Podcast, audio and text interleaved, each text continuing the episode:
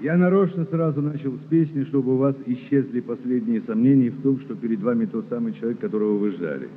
Потому что так бывает. Ну и еще есть несколько причин. Я всегда начинаю свои выступления песни «Братские могилы», потому что эта песня – это первая вещь, которая написана мною профессионально, как поэтом, для картины «Я родом из детства».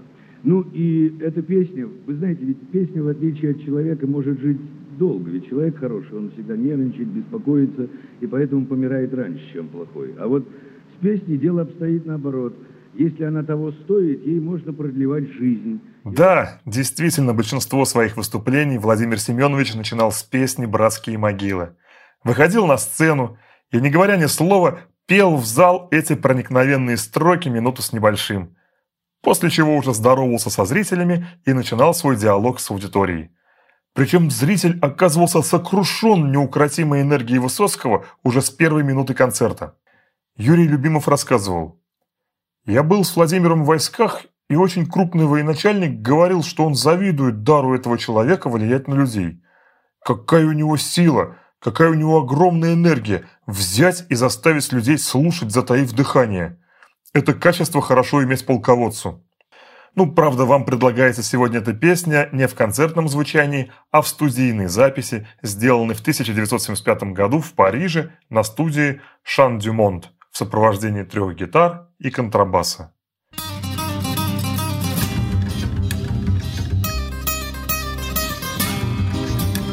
На братских могилах не ставят крестов, И вдовы на них не рыдают.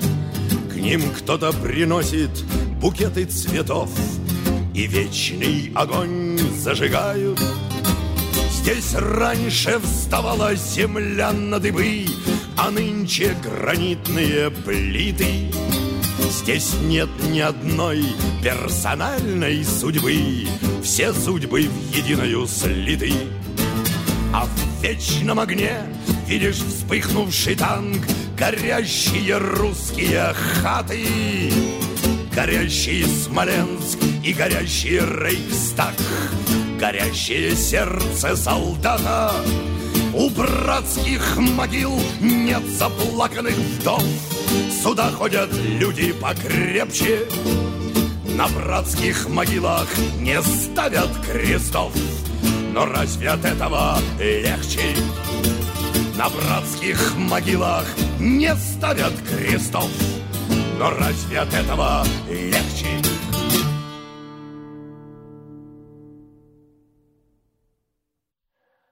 Добрый день, дорогие друзья! Это проект 25 января, 25 июля, полгода с Владимиром Высоцким, 33 выпуск.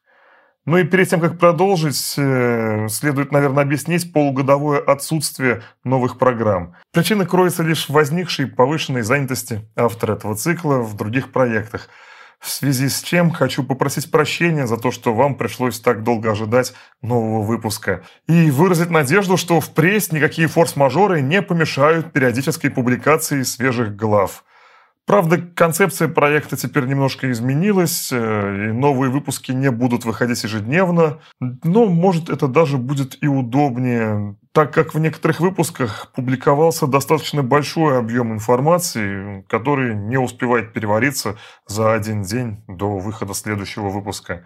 И несмотря на изменение концепции, название проекта я решил не менять так как, когда мы пройдем все положенные четыре четверти пути в песенном творчестве Владимира Семеновича, все выпуски вновь будут э, выложены и выкладываться они будут ежедневно с 25 января по 25 июля, как и было задумано изначально. Причем большая часть уже вышедших выпусков, то есть с 1 по 32, будет опубликовано в новой редакции, где будет содержаться еще немножко больше интересной информации. Ну а пока мы с вами не прошли и первой четверти пути задуманного цикла, и в будущем вас ждет море увлекательных историй из жизни поэта-артиста, его друзей, общества, страны, мира и связанных с темами его творчества. Да и просто много интересной и увлекательной информации, не связанной напрямую с рождением песни или с, э, с ее значением, со смыслом, но о которой текст этой самой песни дает повод поговорить,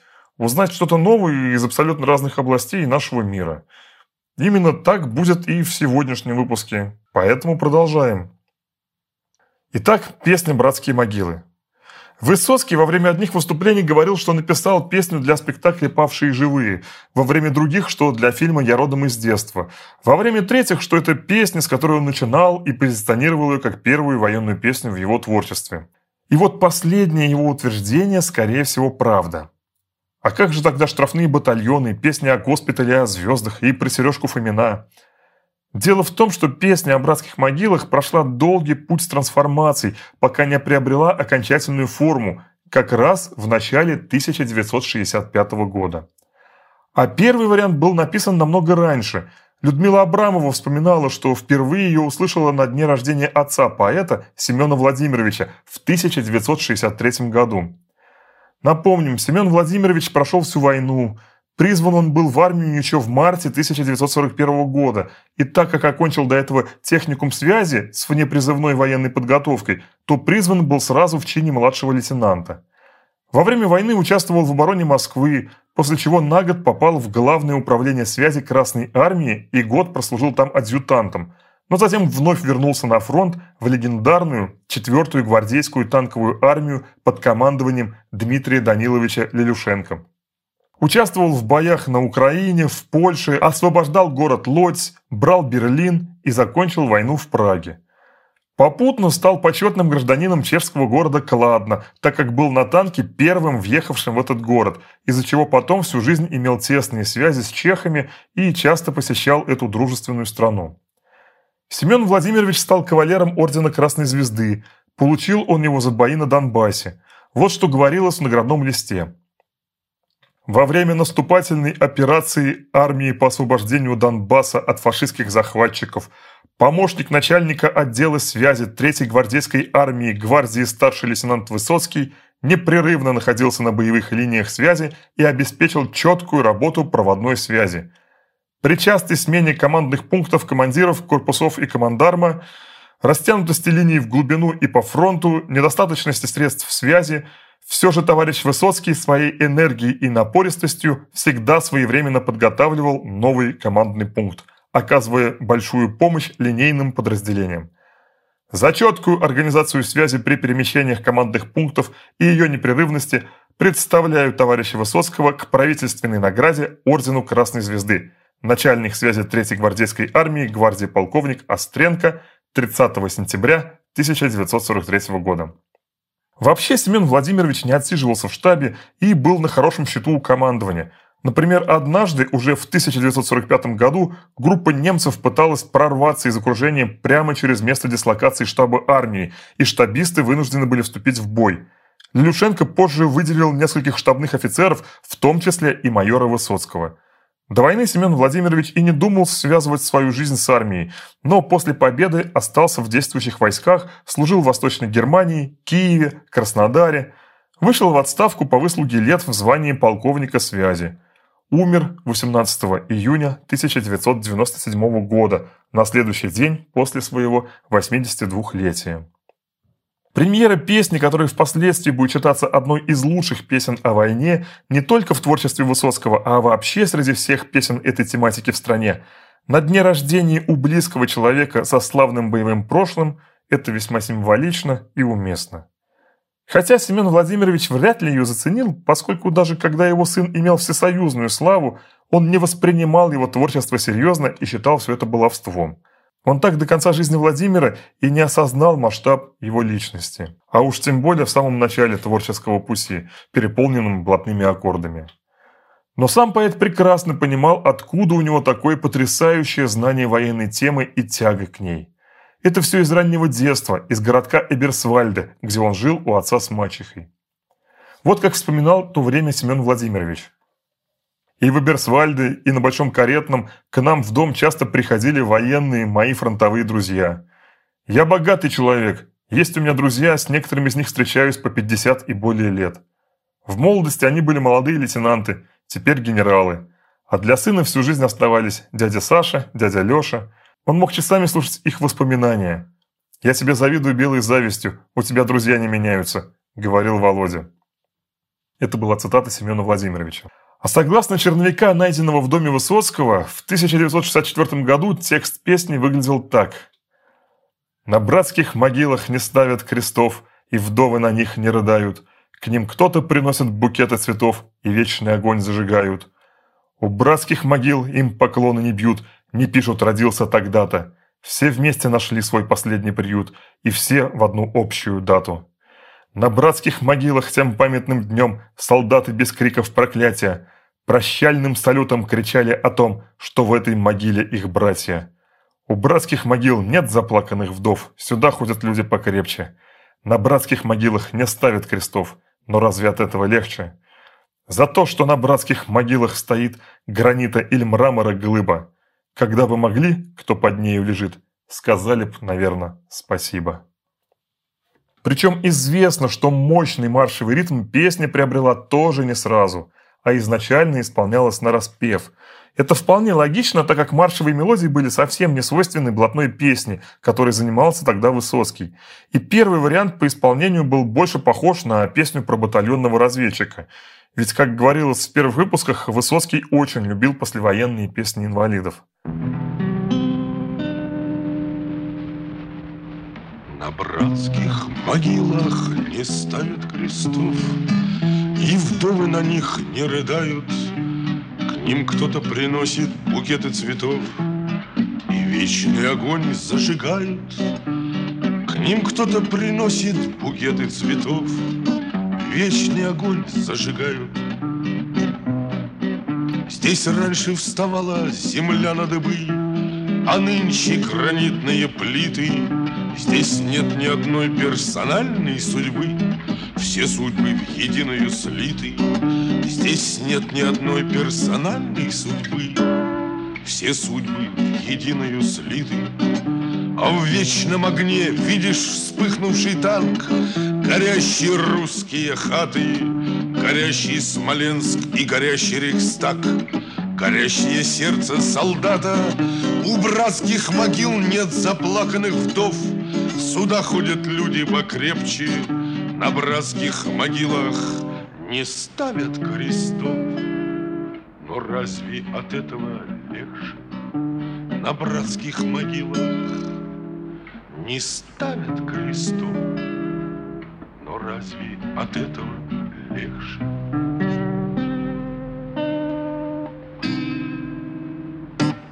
Причиной переделки песни в 1965 году, видимо, действительно стало желание Высоцкого вставить эту песню в спектакль «Павшие и живые». Работу над этим поэтическим спектаклем, ставшим грандиозным событием в истории отечественного театра, Юрий Любимов начал весной 1965 года. Это произведение посвящено поэтам и писателям, погибшим в годы Великой Отечественной войны, а также вернувшимся и написавшим о ней. Инициатором этой постановки был Константин Симонов. К работе подключились другие грандиозные поэты – Давид Самойлов, Юрий Левитанский и другие. Возник калейдоскоп проникновенных искренних произведений о войне – стихи и песни. Помимо перечисленных, со сцены звучали произведения Булата Акуджавы, Михаила Анчарова, Семена Гудзенко, Эммануила Казакевича и других. Высоцкий читал стихи Михаила Кульчицкого. Юрий Петрович захотел разбавить эти произведения и творениями современных авторов, в результате чего было предложено и Высоцкому написать песни для «Павшие и живые». Владимир Семенович написал несколько песен, но также предложил из уже написанного песню о звездах и братские могилы, но ни одну из них Любимов в спектакль не включил. Говорят, что отказ от братских могил обусловлен излишней патетикой произведения – который, кстати, абсолютно не свойственно творчеству Высоцкого. И эта песня действительно выбивается из всех остальных военных песен Владимира Семеновича отсутствием сюжета, соответственно, и отсутствием рассказа не только от первого лица, но даже и от третьего. Хотя здесь он как бы формулирует причины перехода военной тематики на рассказ от первого лица множественного числа, что мы видели в других песнях. Здесь нет ни одной персональной судьбы, все судьбы в единую слиты. Также отличает эту песню высокий пафос. Ранее в других выпусках этого проекта речь шла о том, что Высоцкий как раз писал о войне в противовес официальной песне очень просто, представляя ее тяжелым трудом и страшной катастрофой. выделяя личные судьбы солдат и их личные трагедии, схожие с трагедией каждого, пережившего этот ад. Братские могилы же символичны, пафосны и патетичны, хотя песня идеально вписывалась в одну из самых пронзительных сцен постановки. Но слово самому Владимиру Семеновичу. В этом спектакле тоже, вы знаете, у нас ведь всегда э, оригинальное художественником э, решение каждого спектакля. Каждое оформление наших спектаклей несет в себе какую-то метафору. Ну, например, в спектакле «Павшие живые», о котором я вам начал говорить, это три дороги, по которым уходят и приходят герои. Приходят, читают свои стихи, идет э, новелла о их жизни, потом они уходят по дороге героев, задник ярко-красного цвета, который раздергивается получаются такие там щели. Мы не привезли этот спектакль сюда. Вот. А впереди эти дороги сходятся к чаше с, с вечным огнем, к медной чаше, который, в которой зажигается вечный огонь. И весь зрительный зал в начале спектакля встает, чтобы почтить память павших минутой молчания. Так что, как видите, песня «Братские могилы» идеально входила бы в этот фрагмент спектакля. Но вообще эта сцена и так имела ошеломляющий эффект. Она с грандиозной силой воздействовала на зрителей. Это происходило еще и потому, что вечных огней на всю страну раз-два и обчелся. Главный вечный огонь на тот момент не существовал даже в проекте. Лишь в мае 1966 года первый секретарь Московского горкома КПСС Николай Григорьевич Егорычев начал продвигать идею создания в Москве комплекса памяти павших героев – при этом он понимал, что лучшим вариантом такого комплекса станет могила неизвестного солдата, по аналогии с уже построенными комплексами в других странах. С большим трудом он добился разрешения на возведение этого комплекса в Александровском саду у стен Кремля.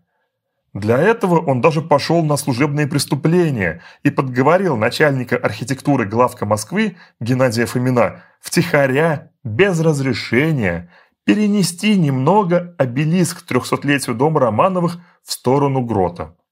Казалось бы, что в стране, строящий коммунизм, этот обелиск вообще снести должны были полвека назад. Но дело в том, что после победы революции имена на обелиске зашлифовали, а на нем выгравировали новые – столпов Великой Октябрьской социалистической революции. И составлял этот список лично Владимир Ильич Ленин и, соответственно, обелиск этот стал советской святыней. 3 декабря 1966 года состоялось торжественное перезахоронение останков неизвестного солдата. Гроб с телом траурной церемонии проследовал по улице Горького вдоль людского коридора. Люди искренне плакали. От Манежной площади до места захоронения гроб несли уже полководцы Победы, среди которых не было лишь Георгия Жукова – который находился в опале. Вообще, выбор тела неизвестного солдата также был весьма труден, так как нельзя было ошибиться и захоронить у Кремлевской стены расстрелянного дезертира или пленного. Боялись даже по ошибке захоронить немца. Но с последним препятствием справились легко. На обнаруженном теле в братской могиле под Зеленоградом хорошо сохранилась форма Красной Армии. Документов не было. Расстрелянным дезертиром быть не мог, потому что захоронен был с ремнем, а с дезертиров перед расстрелом его снимали. Не мог быть и в плену, поскольку фашисты до этих рубежей не дошли. Но согласование, кого именно захоронить у Кремлевской стены, все-таки тоже заняло массу времени. Надпись на мемориале гласит «Имя твое не забыто, подвиг твой бессмертен». Николай Егорычев пригласил целую когорту советских литераторов, чтобы ее придумать. Константин Симонов и три Сергея, Михалков, Наровчатов и Смирнов. Однако сам потом за ними поправил, заменил предложенное местоимение «его» на «твое» и «твой». А 8 мая 1967 года в Александровском саду вспыхнул вечный огонь. Он был привезен из Ленинграда, с Марсового поля, Говорят, что люди выходили на Ленинградское шоссе, чтобы встретить и проводить кортеж, перевозящий эту святыню. На Манежной площади огонь принял легендарный герой Советского Союза, летчик и настоящий человек Алексей Моресьев. Но право зажечь главный символ памяти и скорби Брежнев не отдал никому и сам лично зажег пламя от факела у могилы неизвестного солдата. Правда, не совсем удачно с этим справился. То ли он замешкался, то ли еще что, но факел он поднес к выходу из горловины горелки поздно, когда газ уже вовсю пустили. Раздался хлопок, небольшой взрыв, генсек отшатнулся и едва не упал. Поэтому сам момент зажжения огня телезрители в выпусках новостей не увидели. Вообще, горелки вечных огней достаточно интересны с технической точки зрения конструкции. Горелка главного вечного огня страны была изготовлена на заводе имени Хруничева из материалов, применяемых для ракетных двигателей. Горелка имеет такую форму, чтобы ни дождь, ни снег не могли достать ядра пламени. Даже если влага попадает внутрь цилиндра, она стекает по водоотводной трубке. Не может задуть вечный огонь и ветер, поскольку зубцы короны горелки отражают его потоки и создают перед отверстиями, через которые выходит пламя, воздушный барьер. Газ для вечного огня используется тот же самый, что и в газовых плитах наших домов. Кстати, на обслуживание одного вечного огня в год уходит 5,5 тысяч кубометров природного газа. Но при этом этот огонь горит оранжевым пламенем, а у нас на кухнях едва заметным синим. Это опять-таки объясняется конструкцией горелки, где он сгорает в глубине, чтобы доступ кислорода был ограничен к ядру пламени. Ведь именно реакция с кислородом делает пламя синим и едва заметным. Пламя вечного огня не гасится никогда. Даже когда проводятся ежедневные профилактические работы по обслуживанию горелки, ее чистки или замене деталей, пламя переносится на запасную горелку, а затем возвращается на свое место. От первых вечных огней, в том числе и от московского, священное пламя стало расселяться по всем уголкам Советского Союза. С этого момента во всех городах СССР началось уже массовое строительство парков и скверов памяти с мемориалами вечного огня. А до этого вечных огней в стране было мало. Первый был зажжен 9 мая 1957 года в поселке Первомайский Щукинского района Тульской области – но он был не очень вечный, поскольку периодически отключался. Поэтому официально первым вечным огнем считается мемориал на Марсовом поле у памятника борцам революции в Ленинграде, который был зажжен 6 ноября 1957 года в честь 40-летия победы Великой Октябрьской революции.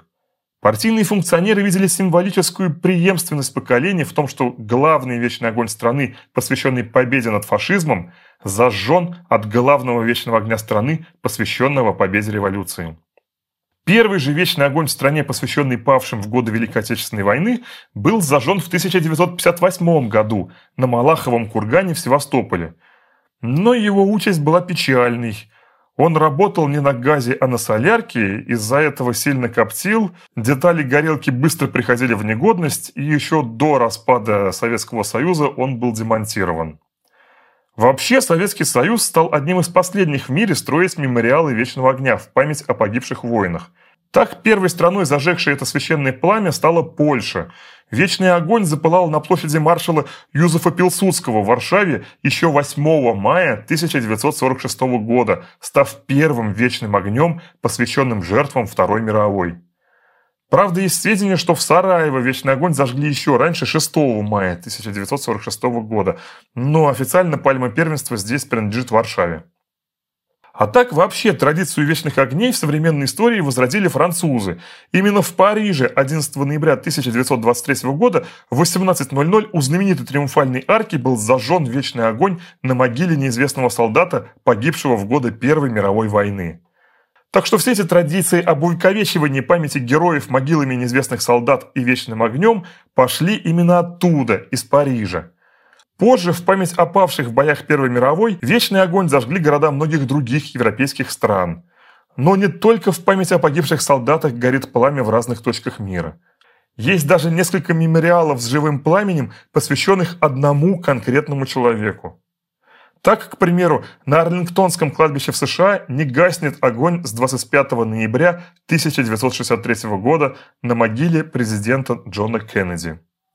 Есть на планете и огонь, который любой здравомыслящий человек хочет погасить как можно скорее, поэтому называть его вечным очень не хочется.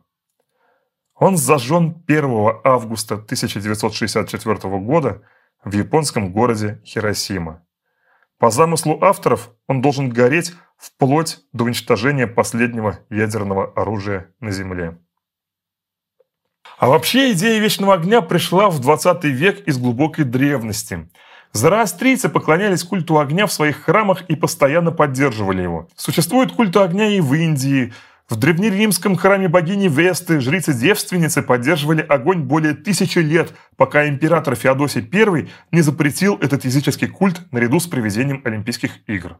И, кстати, вечный огонь возродился в современном мире на пять лет раньше Олимпийского. Высоцкий в своем коротком произведении по-разному использует символику огня. Вообще, огонь – это один из самых часто используемых символов мировой культуры. Огонь – это и символ разрушения, и символ страсти, и символ очищения, и символ опасности, и символ возрождения. Вот и у Высоцкого в огне видны горящие русские хаты, горящий Смоленск, горящий Рейхстаг. И здесь огонь это символ уничтожения всего живого. Но тут же горящее сердце солдата, символ защиты, чистоты и храбрости. Но и Смоленск и Рейхстаг здесь тоже используются больше в символическом смысле, чем в буквальном. Поэтому это тоже образное выражение. Просто и тот, и другой свои самые большие пожары пережили совсем не в эпоху Великой Отечественной войны – Давайте немножко отвлечемся от творчества Высоцкого и просто сделаем такой познавательный бонус. Смоленск полыхал после сражения с войсками Наполеона, состоявшегося 17-18 августа 1812 года. Русские войска отступили дальше, но это сражение имело важнейшее значение для победы армии Кутузова. Вообще Смоленск так географически расположен, что вынужден играть ключевую роль во время любой войны, так как является основной преградой на пути противника к Москве. С самого основания этот город постоянно переходил из рук в руки и принадлежал разным государствам, пока в 1654 году окончательно не стал российским. Как правило, в каждую войну враг на Смоленске всегда спотыкается. И, как правило, русские войска вынуждены его оставлять. Так было и в 1941 году. Понеся огромные потери, советская армия оставила город и предместье, но именно здесь, на Смоленщине, немецкий Блицкрик прекратил быть Блицкригом, и план Барбаросса был спущен на тормозах. Не планировали фашисты двухмесячного боя в этом месте, а Смоленское сражение продолжалось с 10 июля по 10 сентября. Причем только оборона самого города длилась с 15 по 28 июля. В рамках этого сражения советские войска наносили даже отчаянные удачные контрудары, едва ли не впервые за войну. Особенно отличалась 21-я армия Федора Кузнецова и 232-я стрелковая дивизия Семена Недвигина. Многое произошло впервые на той войне именно во время Смоленского сражения.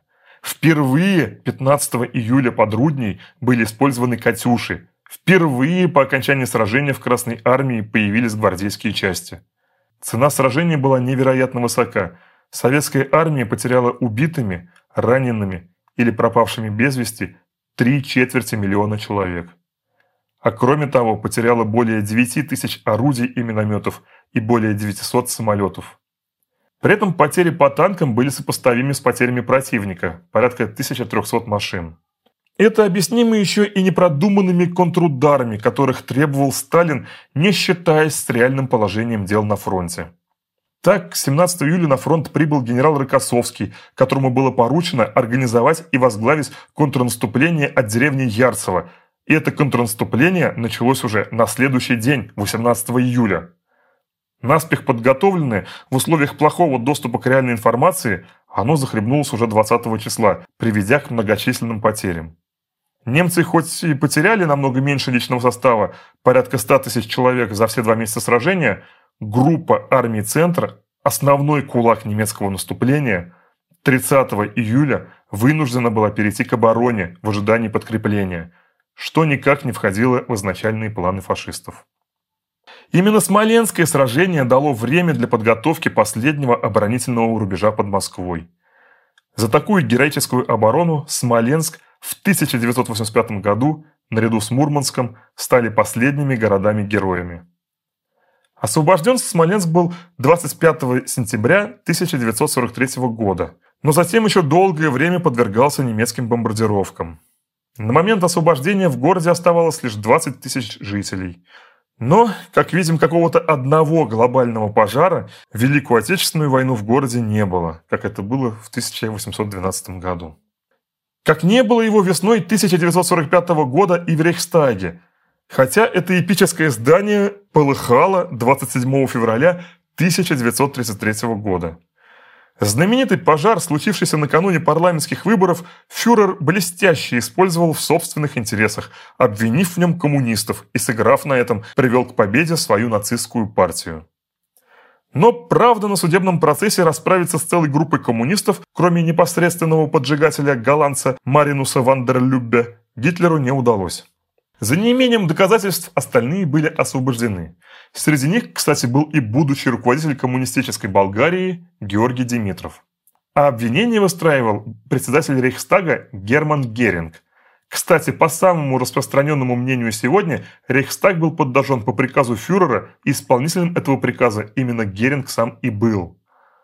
После этого пожара здание и не ремонтировалось, поскольку Гитлер хотел строить новое здание Рейхстага 300-метровой высоты, ну, аналогии с Домом Советов, которые хотели возвести коммунисты в Москве на месте храма Христа Спасителя, напрашиваются сами собой. Гигантомания, видимо, свойственна всем тираническим властям. Но этим планом фюрера не суждено было сбыться. На тот момент просто это мало кого волновало, поскольку парламент при Гитлере в Германии стал выполнять какие-то декоративные функции – и несмотря на то, что именно Рейхстаг был объявлен символом фашистской Германии, и именно взятие этого здания ассоциируется у всех с падением нацистского режима, никакого политического значения Рейхстаг при Гитлере не имел.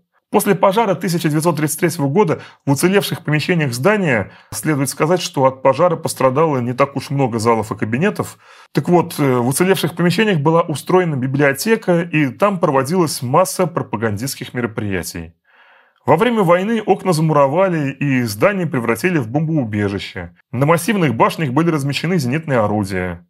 Какое-то время в Рейхстаге даже располагался госпиталь.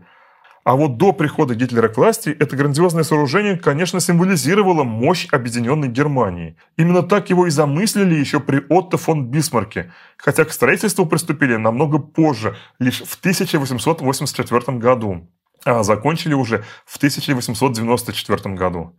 Архитектором этого величественного здания имперского собрания был Пауль Волот, и он обеспечил, чтобы здание немецкого парламента было оснащено по последнему слову науки и техники на тот период. Телефоны, пневматическая почта, электрические вентиляторы, центральное отопление, водопровод. В Веймарской республике, то есть с 1918 года, парламент стал главным органом государства. И вот тогда Рейхстаг действительно на 15 лет стал символом политической жизни Германии. Вообще понятие Рейхстаг появился еще в XII веке при германском императоре как орган сословного представительства. Сегодня Рейхстаг – это лишь здание, в котором заседает парламент, объединенный в 1990 году Германии. Для этого его отремонтировали в 1996 году – во время ремонта, кстати, встал вопрос, что делать с надписями советских воинов, украшавших сплошь все здание. Ведь они являлись реликвией и символом победы над фашизмом. В результате были удалены надписи непристойного содержания, а 159 других туристы могут лицезреть и по сей день. Кстати, из-за того, что Рейхстаг сегодня имеет грандиозное и политическое, и историческое значение, немецкий Бундестаг является самым посещаемым парламентом мира – то есть, проще говоря, в одном из залов заседает высший законодательный орган Германии, а вокруг ходят туристы, рассматривающие надписи советских воинов и оставленные кое-где после ремонта следы от пуль. Кстати, недалеко от Рейхстага находится легендарное братское захоронение в Трептов-парке. Оно известно всему миру, поскольку над ним высится знаменитый памятник работы великого скульптора Евгения Вучетича «Воину-освободителю». На нем запечатлен знаменитый подвиг Николая Масалова, спасшего 30 апреля 1945 года под проливным пулеметным огнем немецкую девочку. А в парке лежат более 7 тысяч павших солдат и офицеров, причем у более половины из них имена неизвестны. 13-метровый монумент был открыт 8 мая 1949 года. А самый первый монумент на братской могиле появился почти сразу после войны, в сентябре 1945 года в Калининграде, памятник 1200 гвардейцам. Но вечный огонь там зажегся лишь в 1960 году. А самая большая братская могила – это легендарный Мамаев курган в Волгограде. На нем покоится более 35 тысяч советских воинов. И в память о них горит там, наверное, самый впечатляющий в мире вечный огонь.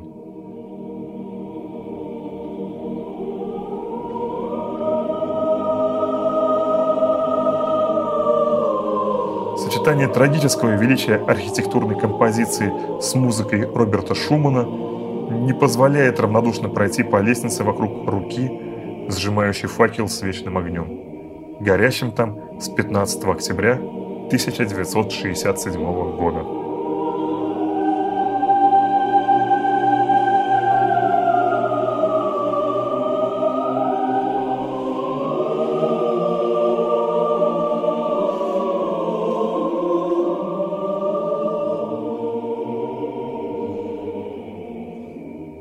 Вечный огонь на Мамаевом кургане и вечный огонь у Кремлевской стены, как видите, были зажжены позже вечного огня в театре на Таганке.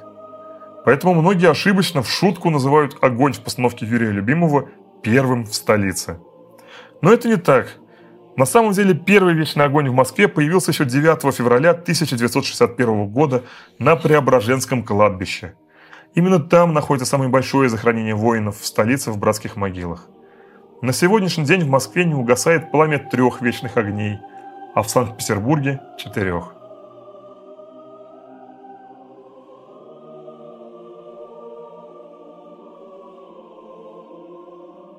Итак, песня не вошла в спектакль «Павшие живые», но зато она прозвучала в фильме «Я родом из детства», снятого годом позже на студии «Беларусьфильм» режиссером Виктором Туровым. Изначально песни и фильм и не планировались, как и не планировался сам Высоцкий в фильме. Попробовать его на роль режиссера посоветовал оператор Александр Княжинский. Высоцкий был уже знаменит благодаря своим блатным песням, но при этом даже кинодеятели не знали, что он профессиональный актер. Поэтому для Виктора Турова стало откровением, что Владимир Семенович закончил школу-студию МХАТ и играет пусть и второплановые роли, но в самом театре на Таганке. На роль танкиста Володя он уже выбирал между прошедшими пробы Алексеем Петренко и Владимиром Заманским. Но посмотреть Высоцкого согласился, после чего... После чего прошел день, который Виктор Тимофеевич Туров помнил всю жизнь. Вот как он рассказывал о нем в беседе Борису Крепаку. Так отрывок из беседы. На эту роль, роль танкиста-лейтенанта, был уже определен актер. Не то Алексей Петренко, не то Владимир Заманский. Точно уже не помню, потому что они пробовались оба. Но дело не в этом. После пробных съемок Володе Высоцкого пошла запись. И так случилось, что мы впервые записали его песни на профессиональную широкую магнитную пленку. А потом мы пошли в общежитие на мужской ужин, где Володя также пел, аккомпанируя себе на гитаре.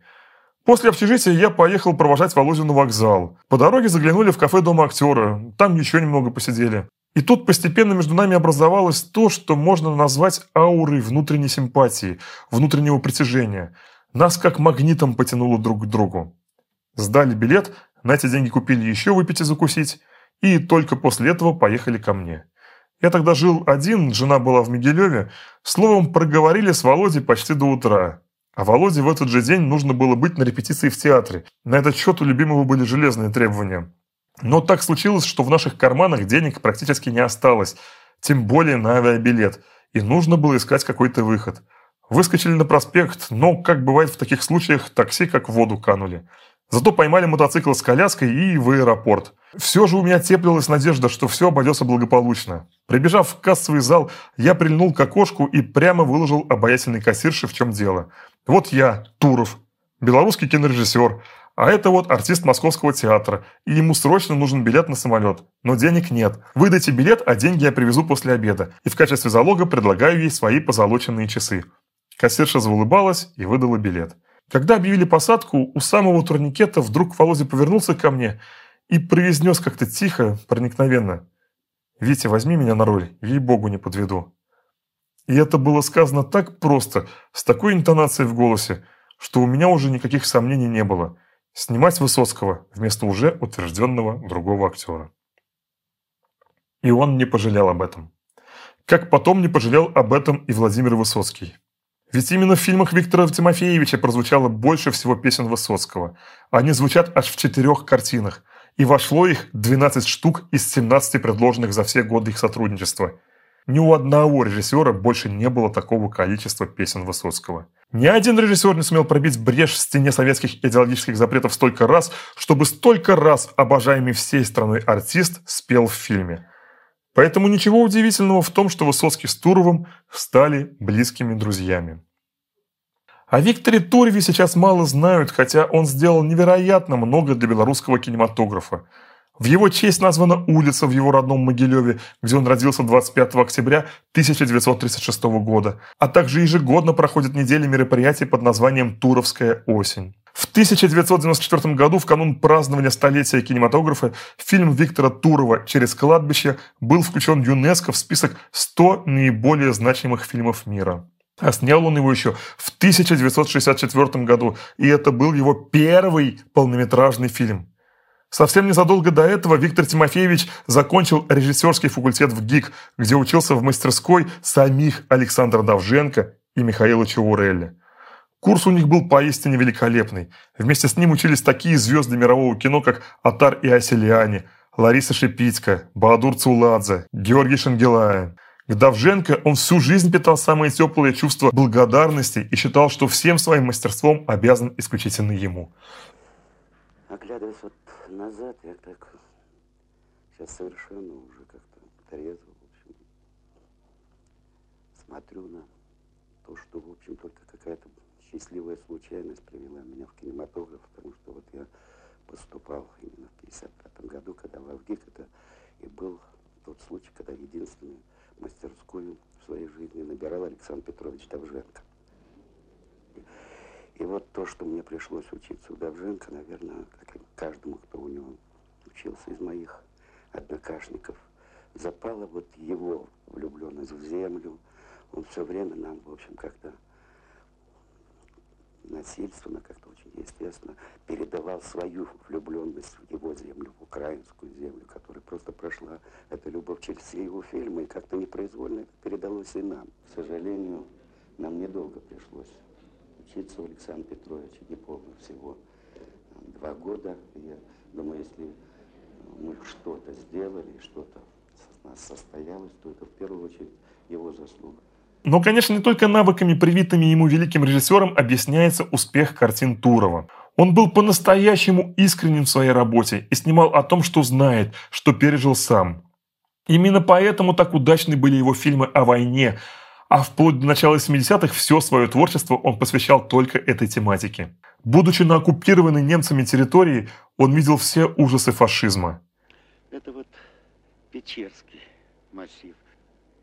В этих лесах очень много могил безызвестно расстрелянных людей, в том числе и могила моего отца. Я ее не могу найти. Я просто знаю, что он вот в соседнем лесу где-то, пох... ну, как похоронен, не похоронен, расстрелян и зарыт.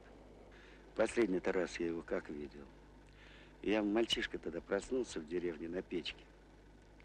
Смотрю, какой-то, даже для меня немножко незнакомый человек, мою сестренку на руках обнимает, целует, маму чего-то хохочет. Мы тогда в деревне были. Вот. Он, оказывается, пришел с леса повидаться я только так обрадовался, бросился, потом только понял, что это вот и есть мой отец. Он уже был чуть-чуть другой, чем я привык к нему. И в это время дверь в хату открылась, ворвались люди, скрутили. Он, может быть, и сопротивлялся, но были же мы. Тогда тоже была зима. Мама несла папе передачу в тюрьму. Дедушка ей отдал последний табак, чтобы все было хорошо. И долго волновался, ее не было. Потом она вошла, и все, что она понесла туда, в тюрьму, было с ней. Правда, пальто было какое-то в снегу и в земле. Оказывается, ночью весь блок, где сидел отец, расстреляли. И мама побежала вместе со всеми, так, как им сказали. Я тогда лежал на печке. Вот она вошла, села. Дед ничего не, спря... не спрашивал. Он просто, наверное, понял, что случилось. Вот, и он взял из этой вот передачи тот табак последний, который он дал, и свернул себе цигарку. И вот мама, которая была довольно молодая, никогда не курила, вдруг молча они сидели, а так, когда солнце на закате было дедушки, такой комната была где. Вот. И впервые мама закурила. Дед ничего ей не сказал. На всю жизнь я помню вот это, когда люди понимают, что человека уже нет, в этом есть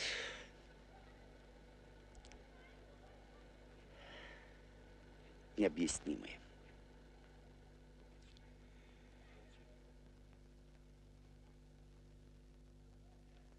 Я всегда старался в каждой картине тоже попытаться рассказывать о том, что мне знакомо, что мне любимо, что мне дорого, что уже пережито, что, в общем, твое. В детстве я был в концлагере. Еще зима была. Теплушки в эти посадили, я даже помню, Да, в да, начале, да, да. Ты знаешь, Знаете, удивительно. что везли тогда в Германию 40 вагонов Да. товарняка. Вот столько набрали людей у Могилеве, везли туда. Подахина. Там полицай такой был, слушайте, Моська. Он был такой злой, слушайте. Там застрел... повесилась одна девушка, ее настолько избили там, так она прям повесилась. А его их... Я была на работе, когда его избили. Мама пришла Я уже была на работе. без сознания. И вдруг мы видим в окошко с этой будки идут машины военные. И видим, что не немецкая уже форма. Но с белыми звездами, а мы этого не понимаем. Слушайте, да, значит, идут машины, машины. Выходим, оказывается, это уже американцы. Мы вышли с этой будки, подходим к дороге, и, и идут американские машины, американские войска уже заняли, значит, эту территорию. И мы кричим, русские, мы русские. И нам, значит, там в основном негры, конечно, большинство были негры. Ну, командиры, а вот рядовые, это очень много черные негры. И они нам начали бросать куски булок, киндер, знаете, значит, булки, помнишь? освобождали нас американцы, и вот победа пришла как раз, где перемешались все народы, и европейские, и американцы, и канадцы. И тогда, вы знаете, что меня вот поразило, что вот этот праздник, это было невероятное многоязычие, если говорят, Вавилонскую башню как раз разрушило то, что там тоже это многоязычие привело к какой-то катастрофе, то здесь наоборот, вот праздник этот люди понимали. Говоря на разных языках, какое-то такое было единение, такая надежда, что больше такой трагедии после такого испытания уже не повторится. Просто мне хотелось все-таки как-то показать, как люди, сами люди мечтают жить в мире. Это слова самого режиссера. Конечно, них с Высоцким сроднило отношение к войне. В творчестве обоих она не была ни великой, ни священной. Она была ужасом, катастрофой, трагедией, коверкавшей судьбы простых людей. Владимир Семенович очень ценил эту картину и часто давал понять во время выступлений, что именно роль танкиста Володи считает своей первой значимой работой в кино, так как все свои предыдущие работы на экране вспоминал только с юмором и сарказмом. А вот после этой роли он написал на обороте своей фотографии своим друзьям Нинель и Александру Евдокимовым такой стишок. Из фильма «Я родом из детства», который из жизни детей, где я выколачивал средства посредством гитары своей. Дарю портрет, несу свой крест, с желанием не услышать свист. Вам был известен как певец, теперь, надеюсь, как артист. Вдвойне приятно ему было работать в этой картине, еще и потому, что сценарий к ней написал его хороший друг, который тоже часто бывал на Большом Каретном, легендарный поэт и сценарист, олицетворявший своим творчеством просто всю эпоху оттепели, Геннадий Шпаликов. Причем сценарий был написан еще в начале 60-х и несколько лет ждал своего часа. Но, конечно, не последнюю роль для значимости этой картины сыграли и песни Владимира Высоцкого. Всего их было использовано четыре. Об одной из них, в холода, мы поговорим в одном из ближайших выпусков. Но об остальных Владимир Семенович вспоминал так. кино. И Так. очень часто, приглашая меня сниматься, мне предлагали, чтобы я пел там что-нибудь. Я соглашался и пел раньше и чужие песенки, и сам себе писал. Но в основном всегда это были такие вставные номера, такого типа, что, а, вот, тут, кстати, случайно гитара, ну-ка дай что-нибудь я спою. Вот беру, значит, играю, напеваю какие-то куплеты и так далее. Вот, а потом, как говорится, время переменилось, и стали просить меня уже писать песни, которые имели самостоятельную свою ценность в кино. Вот. И э, первый фильм, в котором я писал свои песни, это был фильм «Я родом из детства». режиссера Виктора Турова, моего близкого друга, который сам весь родом из детства, потому что, когда ему было 8 лет, на его глазах расстреляли отца, потом их с матерью угнали в Германию, потом он возвращался полгода, потеряв мать, когда их освободили американцы там, в Германии, возвращался полгода один по, по европейским дорогам и пришел домой в Могилев мальчишкой десятилетним. Так что он снимал фильмы действительно взрослыми, но в то же время детскими еще глазами. Ну и я играл в этом фильме роль капитана-танкиста, который горел в танке, вернулся седой человек, 30 лет, с, с войны, из госпиталя. Ну и тоже там была гитара, которую не сожгли, потому что всю обстановку сожгли, она же горит, а гитару пожалели. И вот я там беру гитару, если вы помните, песни из этого фильма, они вошли в пластинку, там была такая песня. Мне этот бой не забыть ни почем, Смертью пропитан воздух, А с небосклона бесшумным дождем. Падали звезды, А с небосклона бесшумным дождем. Падали звезды. Вон снова упала, и я загадал Выйти живым из боя, так свою жизнь я поспешно связал С глупой звездою. Так свою жизнь я поспешно связал С глупой звездою. Нам говорили, нужна высота И не жалеть патроны. Вон покатилась вторая звезда. Вам на погоны Вон покатилась вторая звезда Вам на погоны И так далее Потом это, это моим голосом песня звучала. Потом вдруг с пластинки, когда мы сидим с э, Ниной Ургант, начинает звучать песня, которая имеется в виду, что звучала еще до войны. Значит, я писал стилизации на довоенные вальсы. В холода, в холода. От насиженных мест нас другие зовут города. Будь то Минск, будь то Брест, холода, холода. А потом вдруг инвалид на рынке моим голосом поет песню. Всего лишь час дают на артобстрел, всего лишь час пехоте передышки, всего лишь час до самых главных дел. Кому до ордена, ну а кому до вышки, всего лишь час до самых главных дел. Кому до ордена, ну а кому до вышки. За этот час не пишем ни строки, Молись богам войны артиллеристам, Ведь мы ж не просто так мы штрафники, нам не писать, считайте коммунистом. Ведь мы ж не просто так, мы штрафники, нам не писать, считайте коммунистом. Считает враг, морально мы слабы, за ним и лес, и города сожжены. Вы лучше лес рубите на гробы, в прорыв идут штрафные батальоны. Вы лучше лес рубите на гробы, в прорыв идут штрафные батальоны.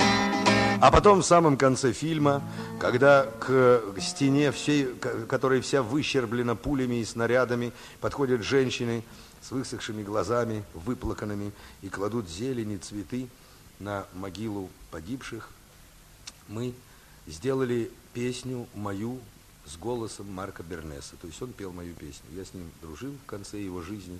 Это был действительно удивительный человек, который, правда, ценил по-настоящему авторскую песню текст в основном. Вот.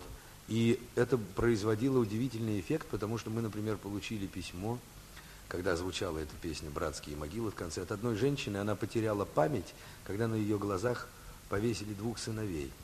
И она была просто больным человеком. Она смотрела это кино в больнице и написала нам письмо, что она вспомнила, где это случилось с ее детьми. Но вы мне вернули память, она написала. Бернесу было письмо и на студию на Минскую. Но это неправда, потому что мы построили эту декорацию, этого не было. Но вот такое было на нее воздействие, вот этих вот слов, о братских могилах, бесхитростной совсем мелодии, конечно, голоса Бернеса, который весь из тех времен, и еще изображение, это, видимо, ей что-то в ней всколыхнуло, и ей показалось, что она вспомнила. Так что видите, что может делать песня, которая очень точно нашла свое место в картине, в кино, как она, она может действовать. Обратите внимание, с какой любовью Высоцкий говорит о Марке Бернесе. Высоцкий, который был категорически против, чтобы его произведения пели другие исполнители, был в восторге от того, как исполнил его песню Бернес. И тому были причины. Высоцкий не любил эстрадную песню за скудную бездарную поэзию, и именно поэтому выделял Бернеса. Он говорил о нем так. Песни. Вот Бернес так работал. И обратите внимание, он сколько лет не живет, а как только он запоет по радио, вам захочется услышать, про что он поет. Потому что он ценил слово ценил стихи. Я считаю своим кумиром и всегда всю жизнь, э, сколько вот я работаю, я пытался понять, каким образом он сохранил свою манеру от самых молодых лет до, сам, до своей очень безвременной кончины. Оказывается, он очень много работал текстом. Исполнение песен Бернесом было действительно уникальным. Он словно не пел, а напевал текст а его приятный тембр просто вливал красоту мелодии и смысл слов в самые глубины душ слушателей. У него не было выдающихся вокальных данных, но он всегда понимал, о чем он поет и как это донести до аудитории. «У меня нет голоса, но есть мозги», – говаривал он. А выдающийся режиссер-документалист Роман Кармен сказал о нем. Ведь голоса у него большого не было, и он не голосом пел, он сердцем пел.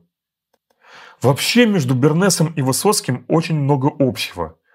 Помимо отсутствия выдающихся вокальных данных, и тому и другому довелось пережить массовую травлю в СМИ. Оба имели сильную страсть к автомобилям. Ну, к примеру, у Высоцкого был первый частный «Мерседес» в Москве, а у Бернеса была первая «Волга» в стране с автоматическим омывателем. Оба испытывали неконтролируемую страсть к женскому полу, и обоим пришлось пострадать от этого. Оба мечтали об актерской карьере и стали выдающимися актерами. И главное, оба и не думали становиться исполнителями песен, а в результате не просто ими стали, а стали олицетворением целой эпохи, целых поколений.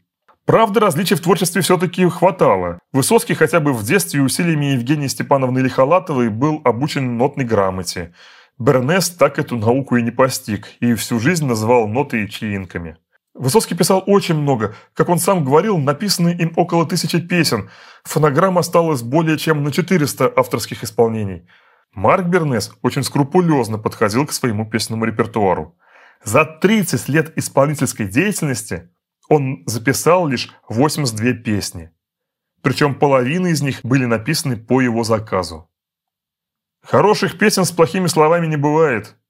Я не люблю сытых, благополучных песен – если несчастный человек станет чуть счастливее, если вдруг услышит, что кто-то разделил его одиночество, значит, с моей песней все обстоит хорошо. Это его рабочие записи.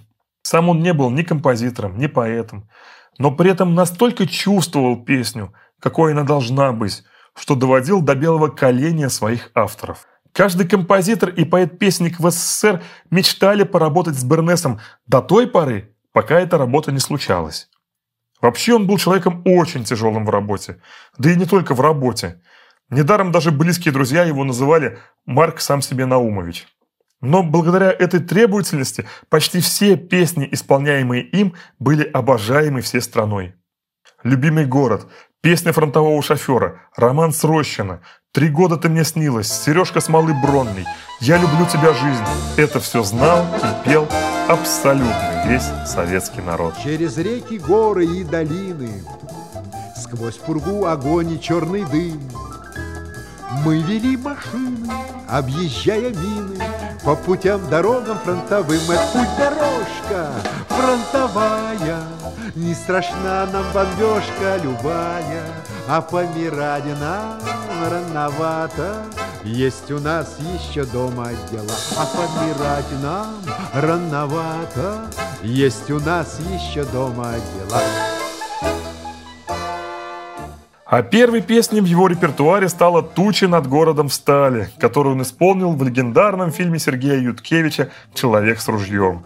Небольшая роль революционного матроса сделала 26-летнего актера знаменитым на всю страну. А причиной успеха стала его скрупулезность в работе. Получив небольшую роль, где изначально не было не только песни, но даже и реплик, он стал искать свой образ.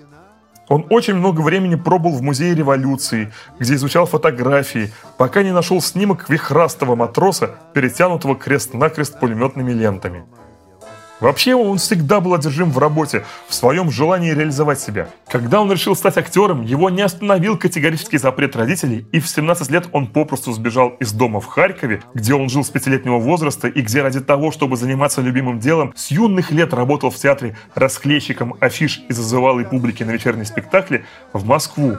Кстати, тогда же он и взял себе псевдоним Бернес. Настоящая его фамилия Нейман. Не остановили его в стремлении стать актером и трудности жизни в Москве, где поначалу он жил на Курском вокзале, а затем в гримерке Театра революции. За такой подход к роли в фильме «Человек с ружьем» автор сценария Николай Погодин наградил Бернеса текстом. Но Марк Наумович все равно находил свой образ незаконченным и, увидев на студии старую гармошку, нацепил ее себе на бок. Вот тогда и потребовалась песня.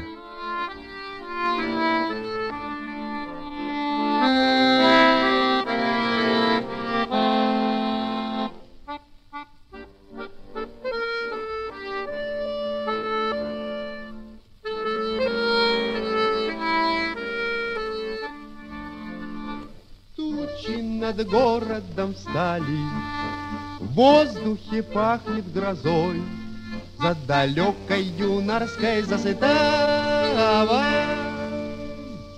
Парень идет молодой, Далека ты путь, дорога, Выйдешь, милая да моя, Мы простимся с тобой у порога, И, быть может, навсегда Мы простимся с тобою порога И, быть может, навсегда Черные силы метутся Это бесхитростное творение за одну ночь написал второй режиссер Павел Арманд.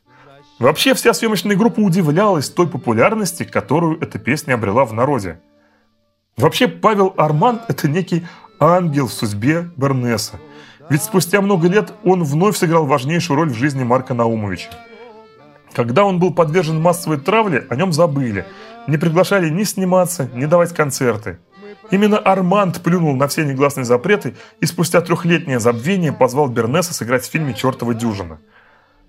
Травля на него началась, кстати, еще в 1958 году с легкой руки сильных мира сего – Говорят, якобы сам Хрущев завидовал такой всенародной любви к Бернесу, но были и другие завистники, и другие поводы.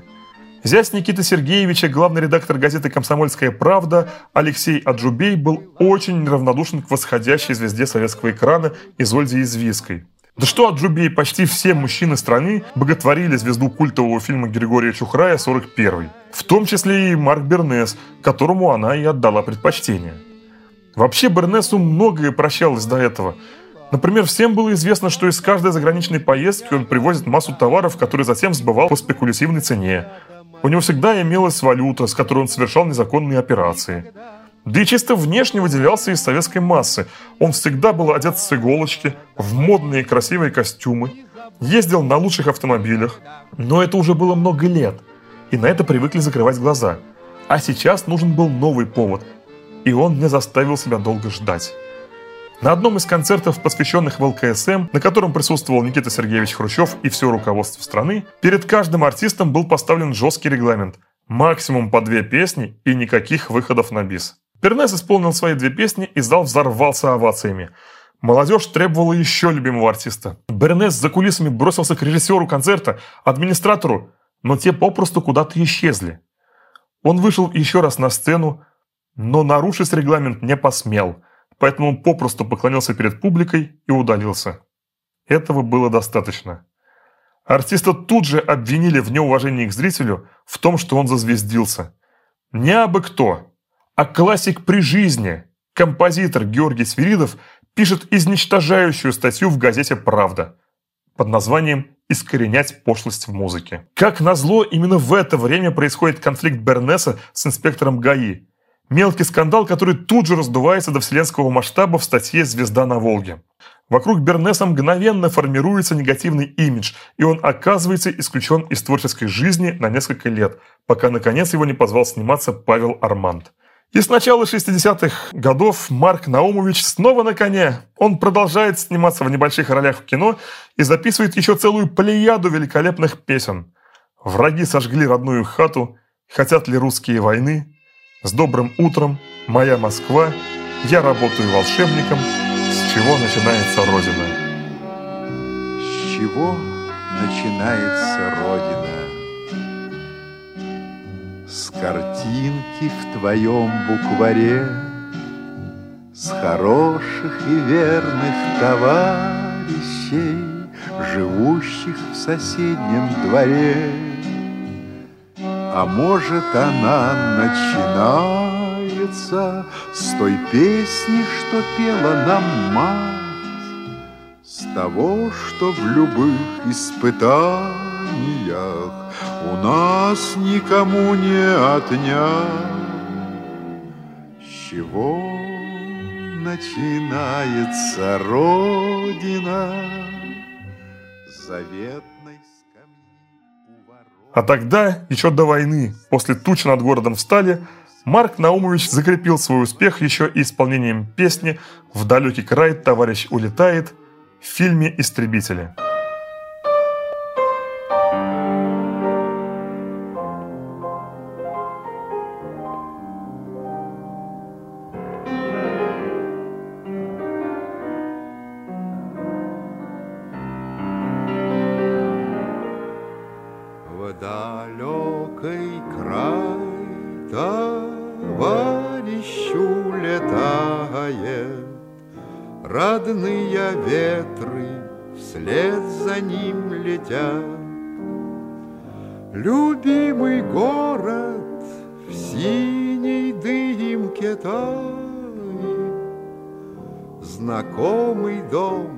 Зеленый сад и нежный взгляд. Любимый город в синей дымке тает, Знакомый дом, зеленый сад и нежный взгляд. Постепенно музыкальная деятельность его увлекала все больше и больше, и с 1943 года он начал давать концерты. В кино снимался он уже только во второстепенных и эпизодических ролях. Но перед этим он сыграл свою главную роль в легендарном фильме «Два бойца» Леонида Лукова. Аркадий Дзюбин из Одессы. Несмотря на то, что он даже овладел специфическим одесским акцентом, роль давалась очень тяжело. И для того, чтобы подчеркнуть одесский колорит персонажа, Луков попросил композитора Никиту Богословского написать песню. Так появились «Шаланды полные кефали». Шаланды полные кефали В Одессу Костя приводил И все бендюжники вставали Когда в пивную он входил Синеет море за бульваром Каштан над городом цветет И Константин берет гитару И тихим голосом поет. Я вам не скажу за всю Одессу. Вся Одесса очень велика Но и молдаванка, и пересы Обожают Костю моряка Рыбачка Соня как-то в мае Направив к берегу барка, Ему сказала, все вас знаю, А я так вижу в первый раз. В ответ, открыв Казбека пачку, Сказал ей Костя с холодком, Вы интересная чудачка, но дело, видите ли, в том, я вам не скажу за... Популярность этой песни столь велика, что ее героям Кости и Сони поставлен памятник в Одессе, почетным гражданином которой Марк Бернес стал вскоре после выхода фильма. А еще за этот фильм он был удостоен ордена Красной Звезды. Фонтан черемухой покрылся, Бульвар французский был в цвету. Наш Костя, кажется, влюбился, Кричали грузчики в порту. Об этой новости неделю Все шумели рыбаки, На свадьбу грузчики надели Со страшным скрипом башмаки. Я вам не скажу за всю Одессу, Вообще песни изначально в этот фильм не планировались. Как вспоминал композитор Никита Богословский, потребность в них возникла прямо во время съемок. Но не получалось у Лукова сцена в «Землянке» без песни. И прямо накануне съемки он попросил композитора срочно что-то написать. Песня была готова уже ночью. Тут же разбудили Бернеса и сделали запись. А днем он исполнял ее уже в кадре под сделанную фонограмму. Песня создавалась темной ночью – может, поэтому Никита Богословский так удачно поймал настроение стихотворения Владимира Агатова. Но именно это великое творение стало символом разлуки и ожидания, и веры в победу для всего советского народа. Темная ночь, только пули свистят по степи, Только ветер гудит провода. Тускло звезды мерцают. В темную ночь Ты, любимая, знаю, не спишь. И у детской кровати тайком Ты слезу утираешь я люблю глубину твоих ласковых глаз. Как я хочу к ним прижаться сейчас губами. Темная ночь разделяет любимая нас И тревожная черная степь пролегла между нами. Есть легенда, что первый тираж пластинок с записью этой песни был забракован, потому что в процессе тиражирования сотрудница звукозаписи не выдержала и начала плакать. И ее слеза упала на восковую матрицу, испортив весь тираж. Верю в тебя, дорогую подругу мою. Эта вера от пули меня темной ночью хранила. Радостно мне, я спокоен в смертельном бою. Знаю, встретишь с любовью меня чтоб со мной не случилось. Смерти не страшна, с ней встречались не раз мы в степи. Вот и теперь надо мною она кружится.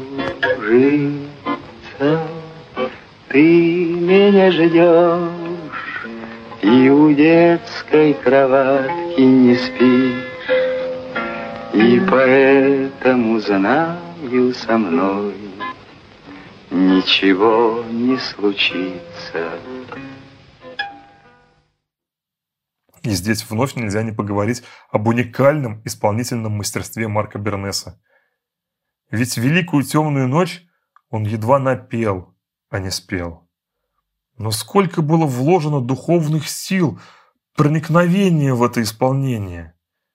И как не пыжатся бедолаги современные музыканты, каждое 9 мая пытаясь что-то изобразить из этой песни, наряжаясь в военную форму и красиво вытягивая слова.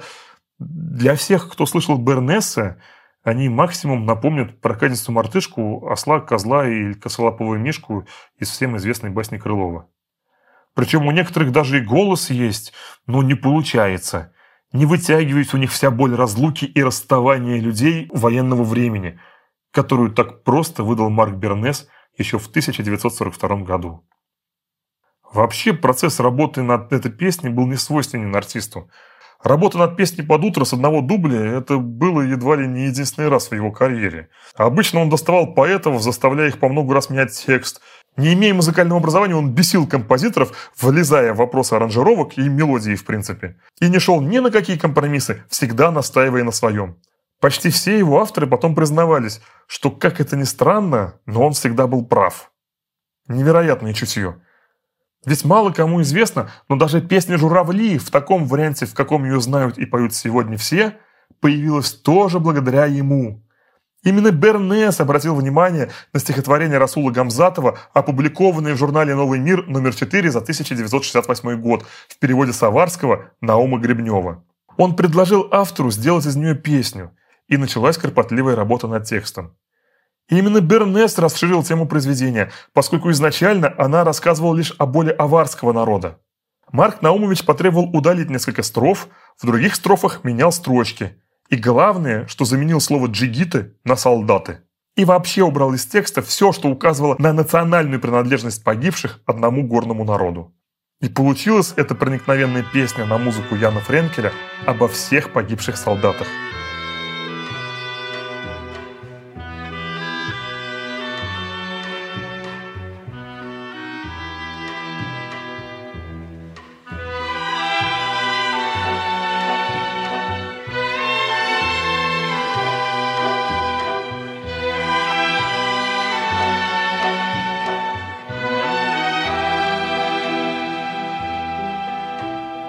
кажется порою, что солдат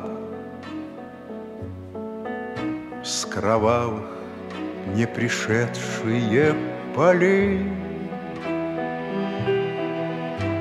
Не в землю нашу полегли когда-то, А превратились в белых журавлей. Они до сей поры с времен тех дальних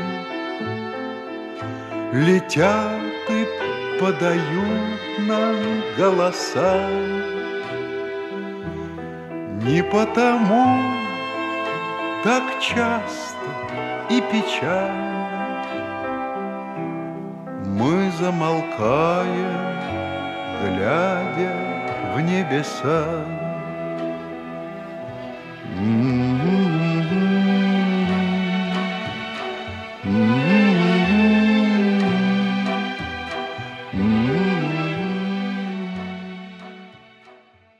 Записал он ее 8 июня 1969 года, и эта песня стала последней в его репертуаре.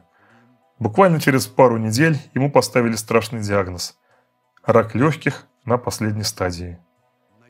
16 августа того же 1969 года любимца всей страны не стало. Он сам срежиссировал свои похороны, запретил надгробные речи и попросил, чтобы играли четыре его любимые песни. «Три года ты мне снилась», «Роман с Рощина», «Я люблю тебя, жизнь» и «Журавли». Под эти песни и прошли многолюдные похороны Марка Бернеса. У Дома кино было невероятное столпотворение – Люди нескончаемым потоком шли проститься с любимым артистом. Но из правительства не было никого. Правительство даже не торопилось дать ему звание народного артиста. Этот указ подготовили и собрались опубликовать 19 августа, но в связи со смертью отозвали его. Но для всех советских граждан он уже давно был народным.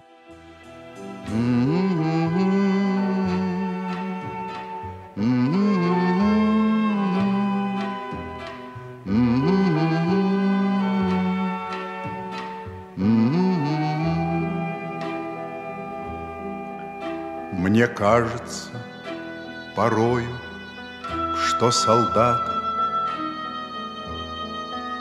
С кровавых не пришедшие полей Не в землю нашу полегли когда-то, А превратились в белых журавлей. Сегодня его имя носят улицы в городе его детства Харькове, а также в Краматорске. В Харькове также есть и памятник ему. Еще один памятник установлен в его родном городе Нежине, где он родился 8 октября 1911 года, когда он входил еще в состав Черниговской губернии. По сей день люди, разбирающиеся в исполнительском мастерстве, пытаются решить загадку Бернеса. Как он смог стать самым популярным и любимым певцом, не имея ни музыкального образования, ни вокальных данных? Но все очень просто.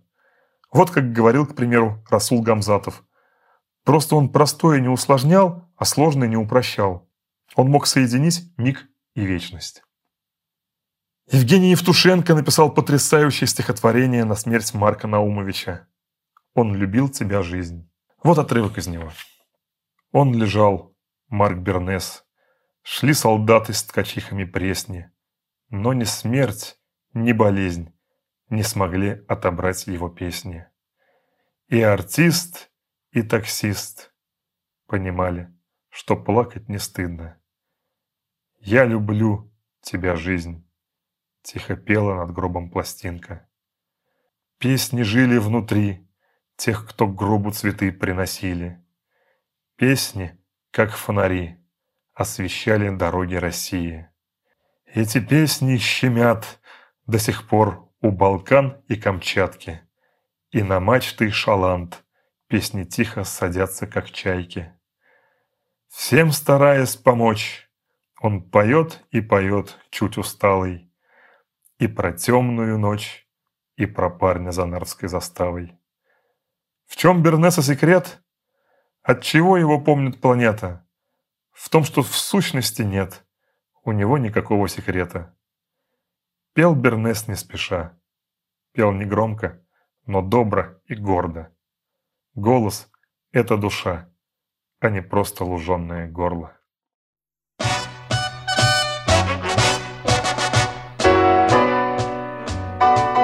Я люблю тебя, жизнь, что само по себе и не ново. Я люблю тебя, жизнь, я люблю тебя снова и снова. Вот уж окна зажглись, я шагаю с работы устава. Я люблю тебя, жизнь, и хочу, чтобы лучше ты стала. Мне немало дано, Ширь земли и равнина морская, Известно давно, Бескорыстная дружба мужская, В звоне каждого дня, Как я счастлив, что нет мне покоя, Есть любовь у меня. Жизнь, ты знаешь, что это такое.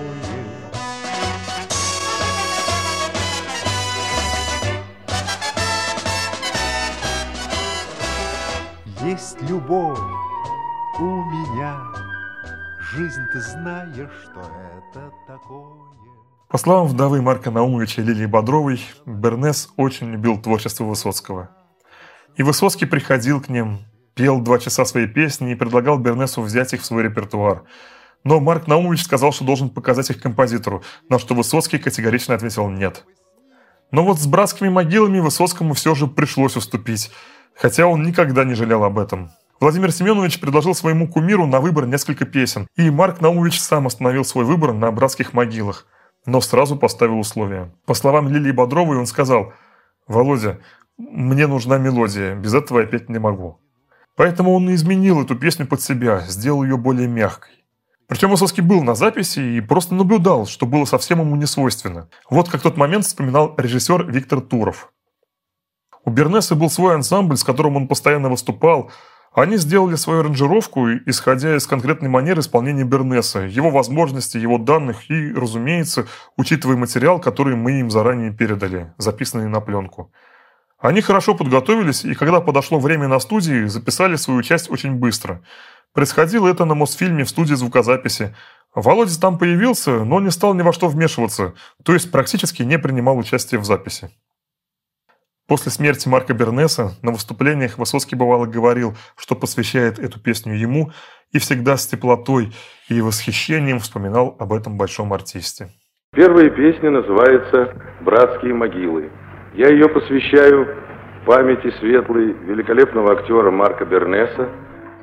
Я с ним был знаком, в конце жизни дружил с ним, и он пел эту песню и на концертах потом. А нам нужен был голос, который бы звучал после войны сразу, и во время войны, чтобы было такое узнавание голоса.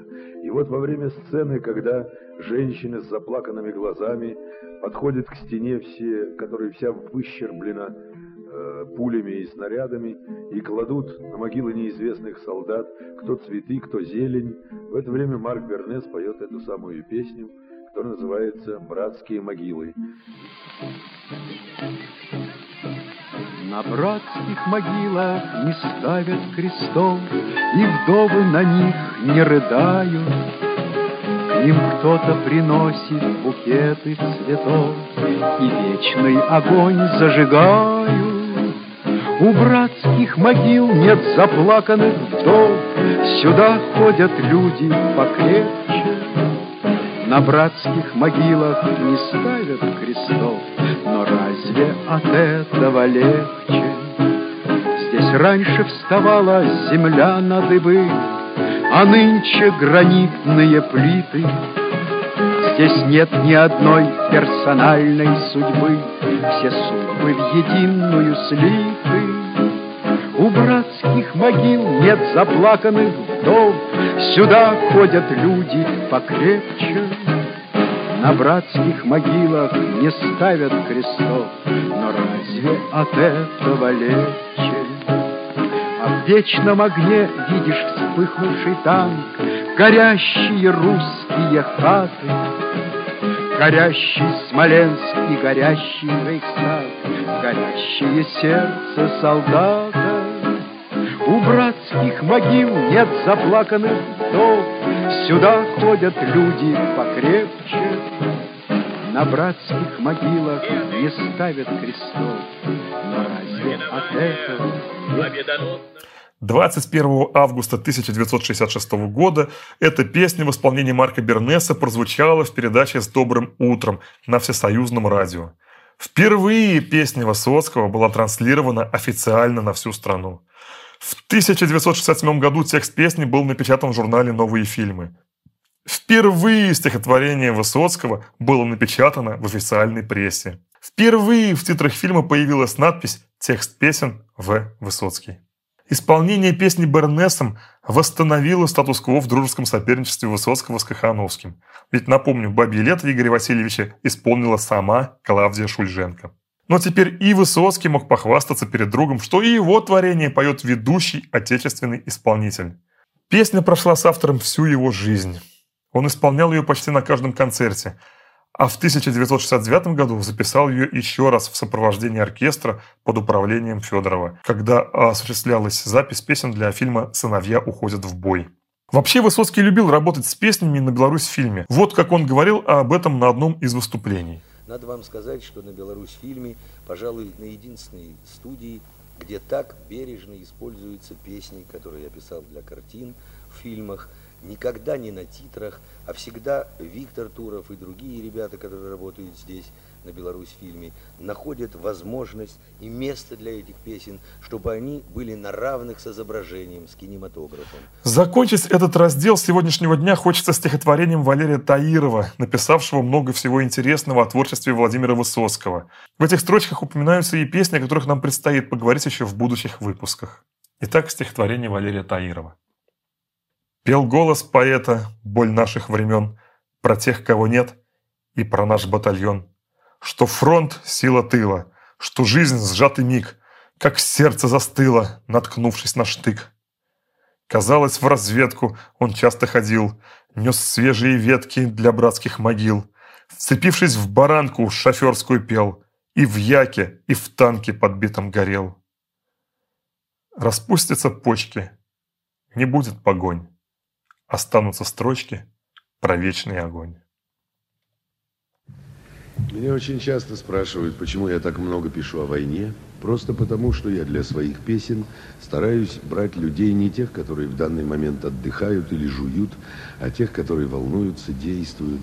Люди, которые находятся в крайней высшей степени нервного напряжения, у которых должен произойти слом какой-то, что-то должно решиться, которые могут каждую следующую минуту заглянуть в лицо смерти и так далее. Вот поэтому я так часто обращаюсь к военной теме. Вот. Но э, это не значит, что я буду все только военные песни. Э, я в своих выступлениях чередую обычно серьезные и печальные песни шуточными и веселыми. Да, Владимир Высоцкий на каждом выступлении чередовал песни, не давал слишком загрузиться и загрустить зрителю. Чередуя тяжелые философские или драматические истории с веселыми. Начинал, как правило, с военных песен, после чего исполнял что-то веселое. Вот и мы сегодня поступим так же – и разговор пойдет об еще одной студенческой песне – песня студентов-археологов. Обратим внимание на форму повествования. Это вновь, как и песня о нейтральной полосе, песня хроника. То есть, если в блатном творчестве почти все песни поэта пелись от первого лица, и это первое лицо было главным героем истории, а в военных песнях герой сливается со всеми солдатами, со всей родиной и поет «мы», так как у них единая цель и они неразделимы, то в этот период творчества появляются песни-хроники, где поется от первого лица, но автор является как бы наблюдателем или пассивным участником истории. Это появлялось уже в блатной песне про Алеху. Следующая песня, это тоже студенческая песня, это песня студентов-археологов. Но археологи сейчас не так на виду, как физики, потому что они все время в земле. Вообще археологи это такие люди, которые копаются в земле. На концертах песню студентов-археологов Высоцкий исполнял обычно либо до, либо после марша студентов-физиков. Но, правда, здесь он не стал сильно углубляться в дебри науки, как делал в более раннем произведении, а пробежался по верхам, даже присовокупив понятия из других, близких археологии наук. Пожалуй, конкретно из археологии он упомянул лишь скифов. Федя выбрал для диплома достаточно популярную в археологии тему. Уже почти 200 лет с тех пор, как в 1830 году был раскопан курган Куль-Оба возле Керчи, людей интересует история загадочного народа. Все это время идут ожесточенные споры о связи скифов и славян, но все же большая часть ученых обоснованно доказывает, что язык скифов относится к иранской группе. Великий целитель и философ Гиппократ отмечал, что скифы, подобно египтянам, похожи только на самих себя и не имеют ничего общего с другими народностями. Расселялись они на обширной территории от Алтая до Черного моря. Несмотря на то, что самые древние захоронения скифских царей обнаружены в Саянах, центром их жизни было Причерноморье, между Доном и Дунаем. Возможно, захоронение в Саянах косвенно подтверждает, что скифы пришли на эти земли с востока. Их история ведется с 8 века до нашей эры. И все-таки, видимо, они были вытеснены каким-то другим племенем, они являлись, согласно мифологии, по одной версии потомками сына Зевса Таргетая, по другой – прямыми потомками Геракла от полуженщины-полузмеи. Геракла они, кстати, почитали. Вообще их языческие боги, о которых писал Федя, это аналоги греческого пантеона. Вместо Зевса был Папаес, вместо Гестии – Табити, вместо Геи – Апи, вместо Аполлона – Этасир, вместо Посейдонов – Агимасад, вместо Афродиты – Аргимпаса. Но единственное божество, которому скифы воздвигали культовые сооружения, представляющие из себя всего-навсего кучу хвороста с мечом на вершине, это был бог войны Арес – Почему бог войны был в особом почете, понятно. Это был кочевой, воинствующий дикий народ. В представлении греков это была очень буйная нация. Их не смогли одолеть ни царь персов Дарий в V веке до нашей эры, ни Александр Македонский. Причем в войне с персами скифы впервые в истории применили тактику выжженной земли. Они всю войну отступали, сжигая за собой траву и засыпая колодцы. Уничтожали небольшие отряды Дария, находящиеся не со всей армией, и вымотали непобедимых персов так, что лишь небольшая часть армии смогла несолоно хлебавши вернуться домой. Командовал скифами тогда царь Идан Фирс. Самым же великим скифским царем считается Атей, который был философом и погиб в бою с македонским царем Филиппом II, когда ему было уже 90 лет. У скифов воинами были и женщины, причем в бою они не уступали мужчинам. Рассказы греков об амазонках навеяны именно скифскими женщинами-воительницами – Постепенно скифы стали переходить к оседлому образу жизни и стали уязвимы для более сильных врагов. Сначала их вытеснили их дальние родственники сарматы. Э, скифам удалось удержать за собой лишь Крым и немного земли западнее вдоль побережья Черного моря. Там они построили города и крепости. Особенным величием отличался Неаполь-Скифский. По мнению археологов, это именно его останки можно видеть на окраине Симферополя сегодня. Но затем дело сарматов почти закончили пришедшие готы, разграбив и уничтожив все скифские крепости в Крыму, а окончательно уничтожили скифов гунны в конце IV века. Скифы как нации исчезли, растворившись среди народов-захватчиков, сарматов, готов и гуннов. Многие из них эллинизировались – они исчезли, но, видимо, эпоха их существования оставила такую память, что вплоть до Средневековья все восточные земли Европы западные страны называли Скифью. Даже когда появилась Древняя Русь, греки называли племена славян скифами. Хотя гипотеза, что южные племена славян, к примеру, северяне, э, могли произойти от смешения со скифами, остается рабочей. Постепенно слово «скифы» потеряло свое этнологическое значение и стало синонимом дикого непокорного народа. Ну, действительно, культура скифов была очень слабо развита. Произведения искусства, дошедшие до наших дней, сделаны, как правило, илинскими мастерами по заказу скифской знати. В самой Греции сохранилось понятие «пить по-скифски», что означает употреблять вино в чистом виде, то есть не разбавляя водой, как это делают греки. У скифов не было письменности, Именно поэтому скифские раскопки имеют громадное значение для археологии, потому что только через вещественные источники можно восстановить образ жизни и быт этих племен. Вообще археология, как и многое другое в России, зародилась в стране благодаря Петру Первому. Он указал собирать для кунсткамеры найденные древние вещи, монеты, осколки, оружие, а также кости и прочую диковину. А впервые слово археология употребил вообще Платон, но, правда, он под этим понятием имел в виду историю прошедших времен. Во второй половине 19-го, начале 20 века археология пережила настоящий бум. Ей увлекался каждый образованный человек в мире. На этот период пришлась череда самых грандиозных исторических находок. Например, в 1861 году француз Анри Муо обнаружил в дебрях Камбоджи храмовый комплекс Анкор-Ват. В 1871 году, то есть спустя 10 лет, немец Генрих Шлиман раскопал Трою, которую до этого времени считали вымыслом Гомера. В 1911 году обнаружен город инков Мачу-Пикчу. В 1922 году Говард Картер находит гробницу Тутанхамона. На времена Феди тоже пришлись интересные находки в Советском Союзе. Например, в 1951 году была обнаружена первая сохранившаяся берестяная грамота. Кстати, в том же 1951 году известный английский альпинист Эрик Шиптон во время шестой попытки восхождения на высочайшую вершину мира Джамалунгму обнаружил след перевернувший весь мир. Гигантский отпечаток ноги длиной 33 сантиметра и с громадным большим пальцем заставил всех и вся вспомнить легенду о снежном человеке, которого до сих пор никому не удалось увидеть. Начался бум поисков гигантской человека-обезьяны. Вот и Федя, несмотря на тягу к археологии, тоже оказался подвержен моде тех лет. Кстати, пятикантроп с греческого так и переводится Питекос – обезьяна, антропос – человек. Но не будем осуждать молодого одержимого ученого увлеченностью чем-то паранормальным и ненаучным. Мода на это была в те годы настолько велика, что могла сбить с истинного научного пути любого, особенно в Советском Союзе. Ведь именно в СССР Проблема существования снежного человека настолько серьезно обсуждалась в высших научных кругах, что в 1958 году была создана комиссия по изучению вопроса о снежном человеке под руководством Академии наук, куда вошли не абы кто, а ученые с мировым именем. Например, известный геолог, сын автора Земли Санникова Сергей Обручев, лауреат Нобелевской премии по физике Игорь Там и другие – Двигателем всей этой комиссии был историк и философ, который еще и страстно увлекался биологией, Борис Поршнев. Комиссия совершила экспедицию в горы Памир, но даже следов снежного человека не обнаружила. Правда, попутно открыла несколько стоянок древнего человека эпохи неолита.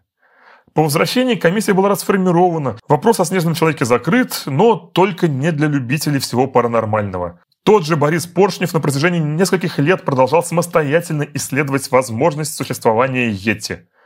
Масло в огонь подлила трагическая гибель экспедиции Дятлова в 1959 году, когда в народе нашла широкую популярность версия о гибели всех членов экспедиции от рук снежного человека.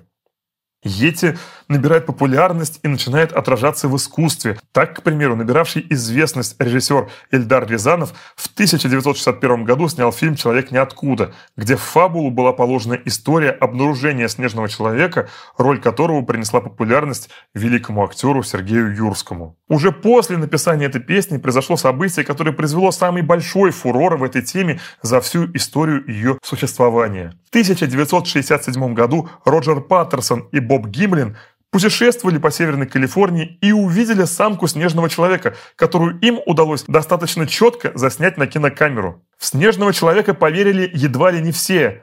И несмотря на то, что после смерти друзей в начале 21 века их родственники сообщили, что съемки были постановочными и никакого снежного человека не было, Эксперты по сей день собираются и выдают свое квалифицированное мнение, что кадры со снежным человеком настоящие, а родственники Паттерсона и Гимлина специально это сказали, чтобы любители жареного оставили их в покое. Тем не менее, возникла целая наука – криптозоология, призванная искать неизвестных науки животных. Представители этой псевдонауки, как многие ее считают, вдохновляются не только поисками снежного человека, но и реальными сенсационными открытиями. Например, в 1938 году была обнаружена рыба целокант, считавшаяся вымершей миллионы лет назад и считающаяся, согласно теории эволюции, пращуром всех наземных позвоночных. Поэтому и не следует обвинять Федю в вере в псевдонаучные теории, когда даже ученый мир был под влиянием этой моды. Хотя поиски пятикантропа – это больше область палеонтологии, а не археологии. И та, и другая наука относятся к антропологическим и очень близки по областям интересов, конечно. Тот же Федя, к примеру, гораздо лучше искателей снежного человека разбирался в этом вопросе и сообщил, что на тропе можно встретить именно пятикантропа, а не неандертальца. А ведь большинство искателей снежного человека считали его чудом сохранившимся неандертальцем или же его тупиковой ветвью эволюции в то время как неандертальцы слишком разумны для снежного человека, ведь они уже владели огнем, пользовались примитивными орудиями труда и имели жилище. И, кстати, были небольшого роста, а эти обычно описывают как гигантских двуногих человекообразных приматов, больше напоминающих гигантопитеков, вымерших полмиллиона лет назад. Хотя вообще и пятикантропы были тоже небольшого роста, чуть более полутора метров, а также имели низкую лобную кость, выступающую над глазницами, скошенный подбородок и были прямоходящими. Их эпоха закончилась, согласно исследований, 700 тысяч лет назад. Впервые пятикантропа нашел французский путешественник Эжен Дюбуа на острове Ява в 1890 году. Хотя его существование предсказал еще в 1866 году ярый приверженец дарвинизма Эрнст Геккель, заявив, что должна была существовать переходная форма между обезьяной и человеком. И он же придумал название – пятикантроп. Ясно, что находка останков пятикантропа подтвердила бы теорию Дарвина, поэтому открытие Дюбуа стало громким научным открытием всемирного значения. Правда, спустя годы было установлено, что пятикантропы тоже зашли в эволюционный тупик, они являются предками человека. Владимир Семенович был человеком весьма скептическим в вопросах паранормального и в своем творчестве неоднократно высмеивал их. Пиком стало, конечно, его письмо в редакцию телевизионной передачи «Очевидное и невероятное», но об этом в одном из следующих выпусков – Здесь же положено начало его скептицизму в этих вопросах, и мы прекрасно понимаем, что не верит автор в существование всех этих снежных людей, бигфутов, йети, сосквачей и как их там еще только не называют. А наделил он своего героя верой в это, чтобы подчеркнуть его одержимость, его приверженность науке. Ведь слушая эту шутливую песенку, мы верим, что этот человек совершит очень многое в жизни – не факт, что все хорошее и нужное, потому что он настолько привержен действию, что мысль часто будет отставать от деятельности. Но тем не менее, великие открытия только таким и суждено совершать. И недаром его манит помимо археологии еще и палеонтология. Он одержим наукой и хочет знать все, что с ней связано. Он даже по латыни ругаться умеет. Вообще, кстати, римляне оставили после себя громадный диапазон обсценной лексики, ничуть не уступающий объему современного общественного мата, а, возможно, даже и превосходящий его. Так, к примеру, то, что в современном русском языке обозначается одним словом, на латинском имеет одно название для употребления ругательства в широком значении и другое название для оскорбления в гомосексуальном подтексте. Количество матерных словосочетаний у древних римлян также не уступало нынешним отечественным – не брезговали обращаться к обсценной лексике и античные поэты, и даже сам Цицерон. При этом, с учетом звучания латинского языка, используемого во многих науках, многие из ругательных выражений действительно звучат как умные древние мудрости. «Semper in excrementa solo profundum qui variat», что означает «все время в дерьме, только глубина меняется». Или «Какатум non est pictum» – «нагажено» не значит нарисовано. Хотя правильнее вместо слова «нагажено» использовать другое, более грубое. И по поводу этого выражения ну, нет точного свидетельства, что оно пришло из древних времен. Но звучит на латинском очень красиво. Как, впрочем, и любое, даже самое гнусное ругательство. Вполне возможно, кстати, что наш Федя тоже не пользовался изречениями древних римлян, а переводил свои собственные на этот язык, чем повергал в шок древних скифов. Ну, самые простые, например, цитукациус, засранец, матем туам, твою мать, матем вестрам, мать вашу, от корви, иди к воронам, от туртур, тоже идти, но совсем в неприличном направлении. Мог он использовать и ругательство, пришедшее к нам из тех далеких времен и далеких территорий. Например, поле у древних римлян называлось пагус, поэтому сельские жители назывались паганус. При распространении христианства больше всего новой вере сопротивлялись именно селяне, поэтому слово «паганус» стало означать еще и «язычник». И именно это значение постепенно и вытеснило первоначальное. На латинском языке появилось презрительно-ругательное «погани», и в таком виде оно и достигло земель славян и закрепилось. Изначально у нас погаными называли тоже язычников, а позже значение слова расширилось. Но в этом случае значение слова не сильно изменилось. А есть матерные слова Древнего Рима, используемые современными людьми, которые, видимо, и понятия не имеют, что это значило 2000 лет назад. Какими словами точно ругался Федя, нам известно никогда не будет. Но мертвых скифов корчиться в гробах он заставил. Кстати, скифов хоронили не в гробах, а в курганах. Величина кургана зависела от социального статуса скифа, и достигали они высоты в 20 метров. На территории Белгородской и Воронежской областей можно видеть эти курганы и по сей день. Фразеологизм «поднять на щит», что собирается сделать Федя со всей наукой археологии, пришел к нам тоже из Древнего Рима. Именно такой высшей почести заслуживал новый император или главнокомандующий, или полководец, одержавший важную победу. Воины поднимали его на своих щитах, возвеличивая таким образом над всеми остальными, и чтобы он был виден всем. В конце песни Федя попытался отвлечься от науки и отхватить кусочек простого человеческого счастья. Но это ему не удалось. Следует сказать, что чаще всего в жизни такие одержимые люди остаются холостяками. Им тяжело упаковать свое стремление к открытиям, к любимому занятию в семейный быт. Они, как правило, одиночки по жизни. И из песни, хотя напрямую не говорится, но складывается ощущение, что Федя стоит особняком в этой студенческой группе. Никто не разделяет столь страстного увлечения археологией своего сокурсника. Все остальные – простые ребята, неодержимые наукой. И то, что Федя вызывает у слушателя улыбку, связано и с чувством иронии рассказчика, в котором помимо насмешки над всепоглощающей страстью Федора мы можем заметить и нотки зависти. А также заметить, что остальные студенты уступают Феде по уровню знаний. Ведь рассказчик даже неправильно произносит название Калмыцкой республики – город Элисту. Кстати, здесь все сходится, поскольку на территории Калмыцкой республики также в древности жили скифы. Кроме этого, Федя мог участвовать в раскопках памятников и бронзового века, и хазарского каганата, который располагался там в VII-IX веках. На момент написания песни Элиста был совсем молодой, только-только начавший возрождаться городок. В нем и сейчас-то население едва превышает 100 тысяч, а в 1965 году не доходило и до 40. История заселения Элисты началась лишь в 1862 году, когда крестьянин Степан Прокопьевич Кейков построил там землянку. Годом же основания считается 1865, когда населенный пункт состоял уже из 15 дворов.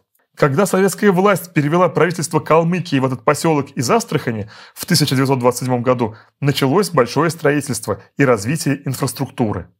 Однако война все изменила. Элиста была оккупирована с 12 августа по 31 декабря 1942 года, после чего в 1943 году Сталин депортировал калмыков в Сибирь. Город переименовали в Степной, и он фактически стал заброшенным населенным пунктом. Восстановление началось после 20-го съезда партии с 1957 года. Были возвращены коренные жители, стало расти население и пошла большая стройка. На сегодня этот маленький городок – известный центр буддизма в европейской части России и воплощение мечты Остапа Бендера о Нью-Васюках. В бытность, когда президент республики Кирсан Илюмжинов возглавлял заодно и Международную федерацию шахмат ФИДЕ, ему удалось невероятно высоко поднять статус своего родного городка, сделав его всемирной столицей шахмат, проведя там шахматную олимпиаду, для которой был специально выстроен прекрасный комплекс City Chess недалеко от которого стоит великий комбинатор, отлитый в бронзе, символизируя, что даже самые смелые и невероятные мечты реализовать можно. Проспект, ведущий от памятника к дворцу шахмат, когда-то также носил имя Остапа Бендера. Появились эти объекты в листе в самом конце 20 века, спустя более 30 лет после написания этой песни. Но вот такова ирония судьбы, что вполне возможно, песня студентов-археологов обязана своим рождением тоже великому комбинатору. Это вот все песни, которые каким-то образом не получили ходу в официальных источниках. Ну, например, эту песню, например, я тоже предполагал для фильма. Но там уже кто-то опередил, там была другая студенческая песня, вроде там, «Через тумба тумба раз» и так далее. А у меня была песня специфическая, потому что мне сказали, говорят, там едут студенты-археологи. Любители творчества Высоцкого по сей день гадают, о каком фильме он мог говорить, поскольку сам поэт ни разу не обмолвился о его названии. И чаще всего предполагают, что речь идет об экранизации «Золотой теленок» Михаила Швейцера. Но все же очень много факторов, опровергающих эту версию. Во-первых, студенты, которых Остап Бендер встречает в поезде, совсем не археологи. Во-вторых, съемки фильма начались намного позже, чем песня была написана. Поэтому загадка не разгадана по сей день. Как и не разгадана загадка, чьи же вставные челюсти обнаружил Федя в листе. Хазар, скифов или более древних людей. Удивляться самому факту такой находки не следует, так как зубное протезирование было уже развито в Древнем Египте. Затем финикийцы и этруски усовершенствовали этот процесс. Зубные протезы делали из костей и зубов животных и самих людей, из деревьев твердых пород и даже из бамбука. Но автор не уточняет нам, из какого материала была сделана Федина находка, зато говорит о ее размерах. Самогонный аппарат. На этом месте аудитория всегда смеялась. При этом уникальный момент. Сама информация, заложенная в строчке, не имела никакого значения – поскольку самогонные аппараты имеют абсолютно разную величину. И какую имел в виду Высоцкий, сказать очень сложно. Здесь имел значение сам факт упоминания самогонного аппарата, предмета, остро высмеиваемого советской сатирой. Тем более, что в 1961 году вышла по-настоящему народная короткометражная комедия Леонида Гайдая «Самогонщики». И словосочетание «самогонный аппарат» тут же относило воображение гражданина СССР тех времен к этой культовой комедии. Кстати, самогонный аппарат у героев Георгия Вицина, Евгения Мургунова и Юрия Никулина был внушительных размеров. Но мне остается лишь добавить, что песня студентов-археологов в нашем проекте представлена в записи, сделанной Константином Мустафиди. Всего вам доброго и до встречи на следующем выпуске проекта 25 января, 25 июля, полгода с Владимиром Высоцким. Песня студентов-археологов. Наш Федя с детства связан был с землею. Домой таскал и щебень, и гранит. Однажды он домой принес такое, что папа с мамой плакали на взрыв. Студентом Федя очень был настроен поднять археологию на щит – он в институт притаскивал такое, что мы кругом все плакали на взрыв. Привез он как-то с практики два ржавых экспонатика и утверждал, что это древний клад. Потом однажды в Элисте нашел вставные челюсти размером самоходный аппарат. Диплом писал про древние святыни, о скифах, о языческих богах – при этом так ругался по латыни, что скифы эти корчились в гроба. Он древние строения искал со стервенением и часто диким голосом кричал, что есть еще пока тропа, где встретишь пятикантропа и в грудь себя при этом ударял. Он жизнь решил закончить холостую И стал бороться за здоровый быт я говорил, жену найду такую, что вы от зависти заплачете на взрыв. Он все углы облазил и в Европе был, и в Азии, и вскоре отыскал свой идеал. Но идеал связать не мог в археологии двух строк, и Федя его снова закопал.